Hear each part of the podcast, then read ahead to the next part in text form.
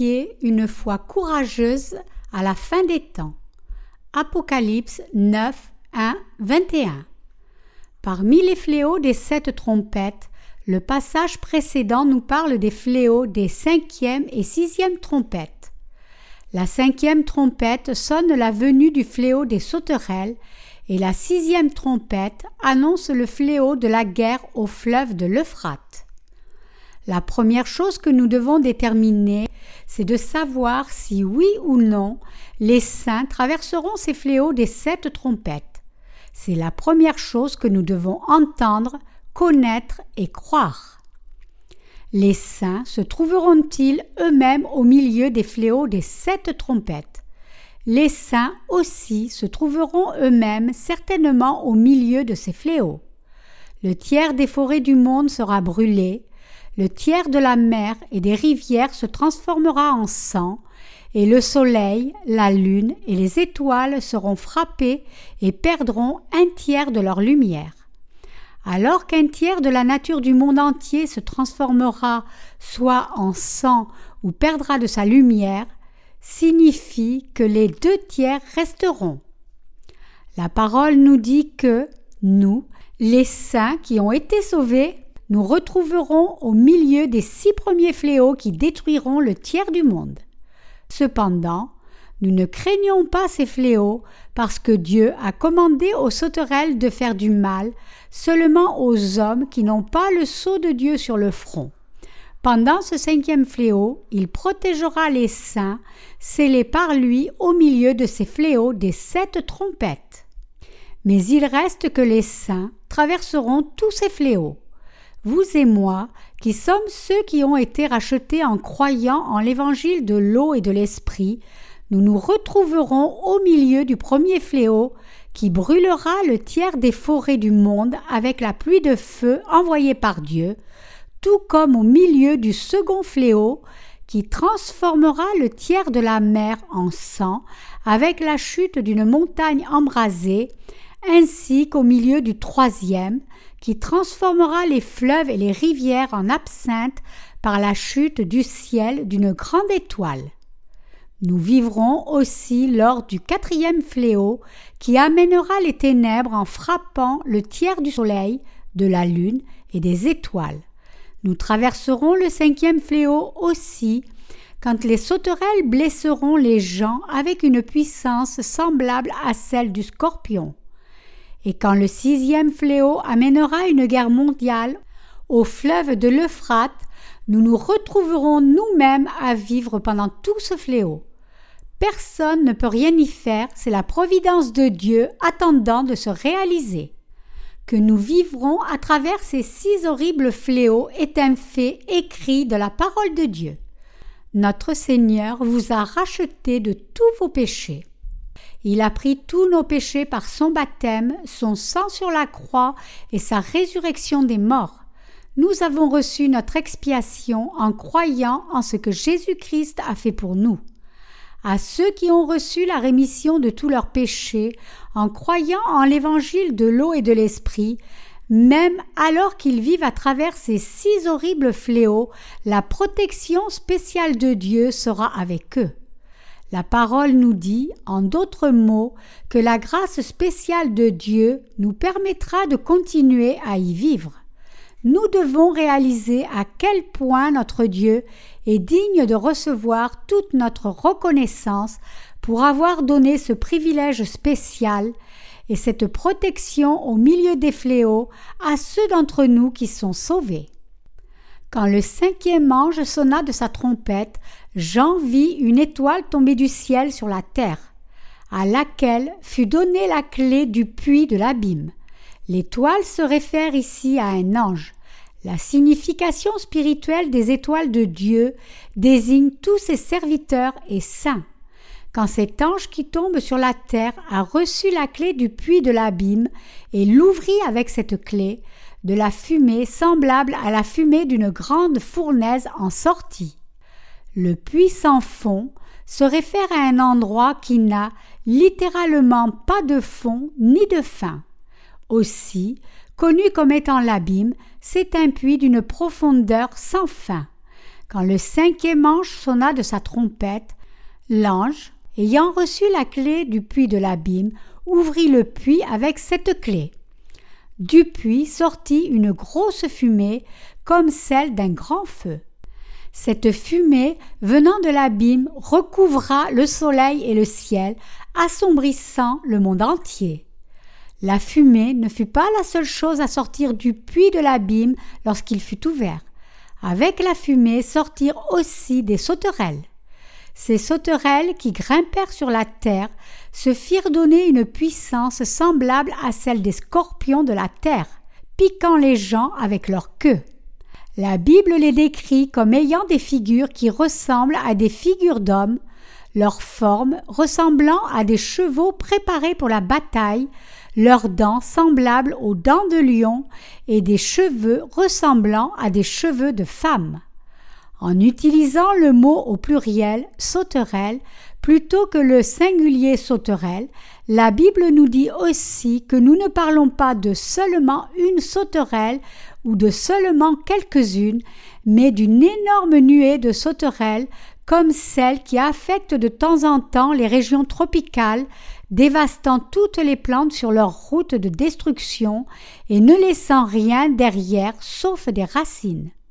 De telles sauterelles monteront du puits de l'abîme et tourmenteront les gens pendant cinq mois. Ceux qui seront frappés par le cinquième fléau des sept trompettes sont seulement ceux qui ne sont pas nés de nouveau. Ce fléau des sauterelles passera sans toucher les nés de nouveau. Notre Seigneur n'enverra pas le fléau des sauterelles sur nous, car il sait que les nés de nouveau, s'ils étaient touchés par les sauterelles, décriraient l'évangile du salut, demandant Pourquoi avons-nous donc été sauvés? Nous pouvons constater cela au verset 4. Il leur fut dit de ne point faire de mal à l'herbe de la terre, ni à aucune verdure, ni à aucun arbre, mais seulement aux hommes qui n'avaient pas le sceau de Dieu sur le front. Nous savons que 144 000 personnes du peuple d'Israël seront scellées par le sceau de Dieu, mais la Bible ne fait pas mention des gentils. Cela signifie-t-il que nous serons tourmentés par les sauterelles tout comme les pécheurs Pas du tout. Tout comme les 144 000 Israélites qui sont scellés, nous le sommes aussi. Oui, les cœurs de ceux qui ont reçu la rémission de leurs péchés sont scellés devant Dieu par le Saint-Esprit. N'avez-vous pas le Saint-Esprit en votre cœur? Parce que ceux dont les cœurs sont habités par le Saint-Esprit ont été scellés comme enfants de Dieu, nous, avec les 144 000 d'Israël, échapperons au fléau des sauterelles, puisque nous sommes son peuple. Parce que le fléau des sauterelles blessera seulement ceux qui ne sont pas nés de nouveau, les gens nous détesteront et nous persécuteront probablement encore plus. Durant la période de cinq mois de ce fléau, seuls ceux qui ne sont pas nés de nouveau seront frappés par les sauterelles, tourmentés par une grande douleur et même incapables de mourir.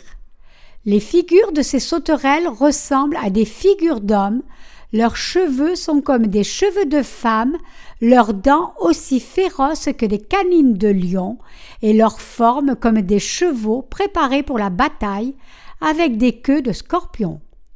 Ces sauterelles les menaceront tous sur leur passage avec leur tête, les mordront partout avec leurs dents et les piqueront avec leur queue empoisonnée, amenant une douleur atroce, indescriptible à leurs victimes. Une seule piqûre sera suffisante pour amener une douleur incroyable, s'apparentant peut-être à être touché par de l'électricité à haut voltage, douleur qui durera pendant cinq mois. Et les gens ne seront pas capables de mourir, peu importe à quel point ils seront tourmentés par les sauterelles ou à quel point ils désireront mourir plutôt que de vivre dans une telle souffrance. Parce que le fléau de l'absence de mortalité est inclus dans ce fléau des sauterelles, il n'y aura pas de mort sur la terre pendant cinq mois. Ce fléau tourmentera le monde durant cinq mois. Nous n'avons jamais vu de tels fléaux de nos yeux, mais ils sont néanmoins tous planifiés par Dieu. Dieu nous dit qu'il amènera ces fléaux sur cette terre aux gens de ce monde. C'est ça à ceux qui ne croient pas en Dieu, ni en son amour et en son salut, ni en son évangile de rédemption. Toutes ces choses ont été planifiées par Dieu. Parce que Dieu a prévu de faire toutes ces choses, nous devons croire que Dieu les amènera toutes en fait à passer. Tout ce que nous pouvons faire, c'est seulement croire en Dieu, car aucun homme ne pourra jamais argumenter sur ce que Dieu prévoit et fait. Même dans cette situation où les gens souffriront par les sauterelles, Dieu ne permettra pas aux sauterelles de nous mordre ou de nous piquer et nous protégera de ce fléau, car il leur commandera de ne pas faire de mal à ceux qui ont le sceau de Dieu sur leur front. Pourquoi Dieu envoie-t-il les fléaux des sept trompettes? Les desseins que Dieu poursuit en envoyant les fléaux des sept trompettes sont, pour les nés de nouveau, d'en recevoir la gloire de leur part, pour ceux qui ne sont pas encore nés de nouveau, de leur donner une autre chance de naître de nouveau, et pour tous et chacun en ce monde que Dieu créa, de leur montrer que le Seigneur est Dieu, le Créateur de ce monde, le Sauveur et le juge de tout.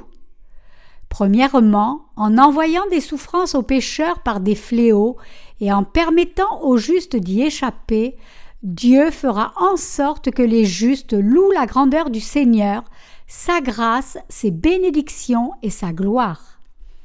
Deuxièmement, Dieu permettra les fléaux pour sa dernière moisson.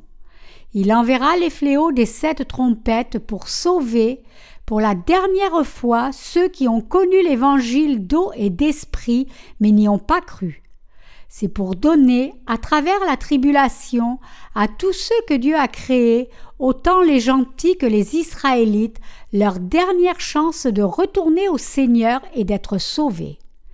Troisièmement, comme rien n'existe en ce monde sans le Seigneur Jésus-Christ qui vint sur cette terre dans la chair d'un homme, prit sur lui les péchés du monde par son baptême et effaça tous les péchés par sa mort sur la croix, il montrera par ses terrifiants fléaux sa puissance majestueuse à ceux qui n'ont pas accepté son amour et l'amour de son Père, et qui n'ont pas cru en l'évangile du salut. À ceux qui ne sont pas nés de nouveau, il amènera à la fois leur souffrance en ce monde et leur condamnation éternelle à l'enfer pour l'éternité. Dieu enverra les fléaux en ce monde avec de tels buts et plans. Nous devons savoir et croire que ces fléaux viendront en effet. Même si nous serons spécialement exemptés du fléau des sauterelles, nous devons réaliser que nous vivrons néanmoins à travers tous ces fléaux. Le fléau du feu qui consumera le tiers de la nature et des forêts du monde entier, le fléau de l'eau qui transformera le tiers de la mer en sang et le tiers des fleuves et rivières en absinthe, le fléau des ténèbres qui assombrira le soleil, la lune et les étoiles, et le fléau de la guerre qui détruira le monde, nous serons au beau milieu de tous ces fléaux. Mais nous devons aussi réaliser que même si nous vivons au milieu de tels fléaux, nous resterons remplis d'une plus grande joie encore. Par les fléaux des sept trompettes, nous perdrons tout intérêt en la vie terrestre. Supposons pour un moment que les volcans soient en éruption partout, que les tremblements de terre arrachent le sol, que les montagnes brûlent et partent en fumée, et que le tiers de la mer, des fleuves et des rivières se soit transformé en sang et en absinthe. Poussière, fumée et cendres couvrent le monde entier, le soleil se lève environ à dix heures du matin et se couche à quatre heures de l'après-midi, et la lune et les étoiles ont perdu leur lumière de manière à ce qu'on ne puisse même plus les voir dorénavant. Vous sentiriez-vous excité de votre vie terrestre dans un tel monde? Bien sûr que non. C'est pourquoi les saints regarderont seulement à Dieu et mettront leur espérance seulement en son royaume à ce moment-là. Toute notre espérance à 100% se trouve en Dieu seul nous n'aurons plus aucun intérêt pour ce monde, ni ne pourrions-nous, même s'il nous était donné toutes les richesses du monde, vivre pour des milliers d'années. Parce que tous ces fléaux ont été planifiés et permis par Dieu, personne ne pourra les arrêter. Puisque Dieu a planifié ces fléaux, il les permettra. Pourquoi les fléaux planifiés par Dieu sont-ils rapportés dans la Bible? Pourquoi Dieu fit-il monter Jean au ciel, le laissant entendre et voir tous ces fléaux qui se produiront lorsque sonnera les sept trompettes, et lui fit-il écrire ce qu'il avait entendu et vu? En montrant ce qui arriverait à ce monde, il voulait faire en sorte que les saints placent leur espérance seulement dans le royaume de Dieu, qu'ils prêchent l'Évangile sur cette terre et que tous puissent croire en Jésus-Christ. Dieu a planifié et permettra toutes ces choses pour qu'à travers ces fléaux, les gens puissent réfléchir à nouveau et ne pas souffrir dans le lac de feu et de soufre qui brûle en enfer. Dieu a donné, en d'autres mots, un refuge pour échapper à ces fléaux. Parce que Dieu ne veut qu'aucun de nous ne finisse en enfer, il veut que les cœurs des pécheurs retournent à lui à travers ces fléaux. Je crois que la parole fut écrite et nous fut révélée pour que tous puissent être conduits au ciel. Les fléaux que Dieu nous envoie, en d'autres mots, ne visent pas simplement à nous faire souffrir. Dieu envoie ces fléaux au monde et à nous pour que nous placions notre espérance non pas sur cette terre, mais en son royaume. Nous devons aussi réaliser qu'il a permis toutes ces choses pour que nous prêchions son amour de salut aux innombrables âmes perdues qui sont en route vers les flammes éternelles de l'enfer, pour qu'elles aussi puissent croire en la parole du salut, être sauvées et échapper à cette tribulation. Certaines sortes de poissons-chats sont renommés, entre autres choses, pour la douleur qu'ils peuvent causer avec leur piquant. Si vous n'êtes pas prudent en manipulant ces poissons, votre main peut se faire piquer par leurs nageoires empoisonnées, et alors une douleur atroce suivra, comme si vous receviez un choc électrique. Cette douleur n'est rien comparée à la douleur consistant à être frappé par les sauterelles annoncées. Maintenant, imaginez ressentir une telle douleur pendant cinq mois. Ce sera la pire douleur possible, car même si les gens préféreraient mourir que vivre dans cette agonie, ils ne seront pas capables de mourir. Ils ne seront même pas capables de se tuer eux-mêmes, comme la parole nous le dit. Ils désireront mourir et la mort fuira loin d'eux. Mais parce que nous sommes devenus les enfants de Dieu en croyant en l'évangile de l'eau et de l'esprit, et parce que nous avons le Saint-Esprit en nous, Dieu nous protégera de ce fléau pour que nous ne souffrions pas de la douleur causée par les sauterelles. Nous serons protégés même au milieu d'un tel fléau parce que nous avons reçu la rémission des péchés en croyant en l'évangile de l'eau et de l'esprit.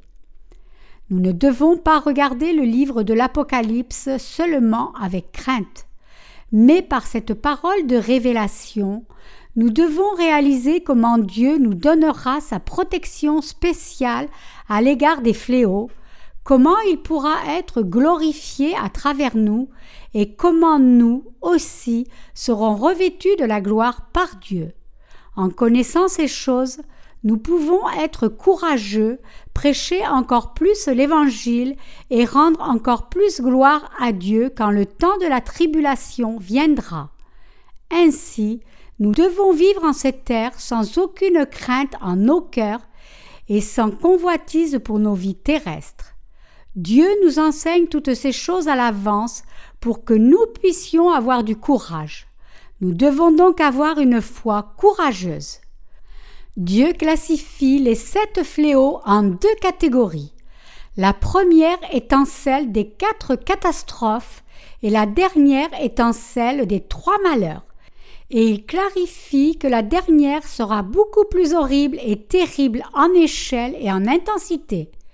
Ainsi, il annonce spécialement quand le cinquième fléau est passé, le premier malheur est passé, voici, il y a encore deux malheurs après cela. Le second malheur est le fléau de la sixième trompette. Disant au sixième ange qui avait la trompette, délie les quatre anges qui sont liés sur le grand fleuve d'Euphrate. Et les quatre anges qui étaient prêts pour l'heure, le jour, le mois et l'année furent déliés afin qu'ils tuassent le tiers des hommes. Au verset 16, il est dit Le nombre des cavaliers de l'armée était de deux myriades de myriades.